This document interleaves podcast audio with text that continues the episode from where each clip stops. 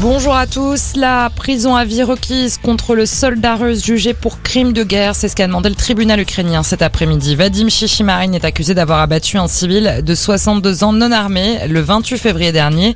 C'était dans le nord-est de l'Ukraine. Ce matin, il a demandé pardon à la veuve de sa victime. En France, la mise au point du patron des LR, Christian Jacob, demande à Damien Abad, chef des députés de son parti à l'Assemblée nationale, de sortir de l'ambiguïté. Autrement dit, de quitter la présidence du groupe.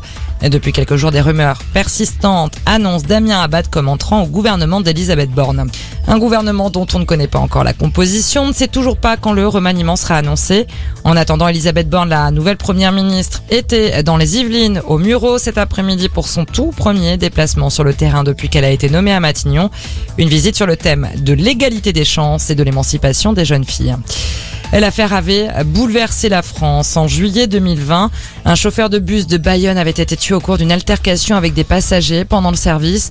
On apprend aujourd'hui que le juge d'instruction a décidé de renvoyer les deux suspects non pas devant les assises mais face à une cour criminelle.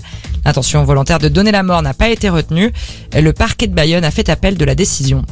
Une étape décisive dans la demande de révision du procès d'Omar Rada. Une audience a lieu aujourd'hui devant la cour de révision. Elle doit examiner une enquête de gendarmerie inachevée qui apportait, selon la défense, des éléments nouveaux. Omar Haddad veut obtenir un nouveau procès pour annuler sa condamnation pour le meurtre de sa riche patronne Ghislaine Marshall en 1991 à Mougins dans les Alpes-Maritimes.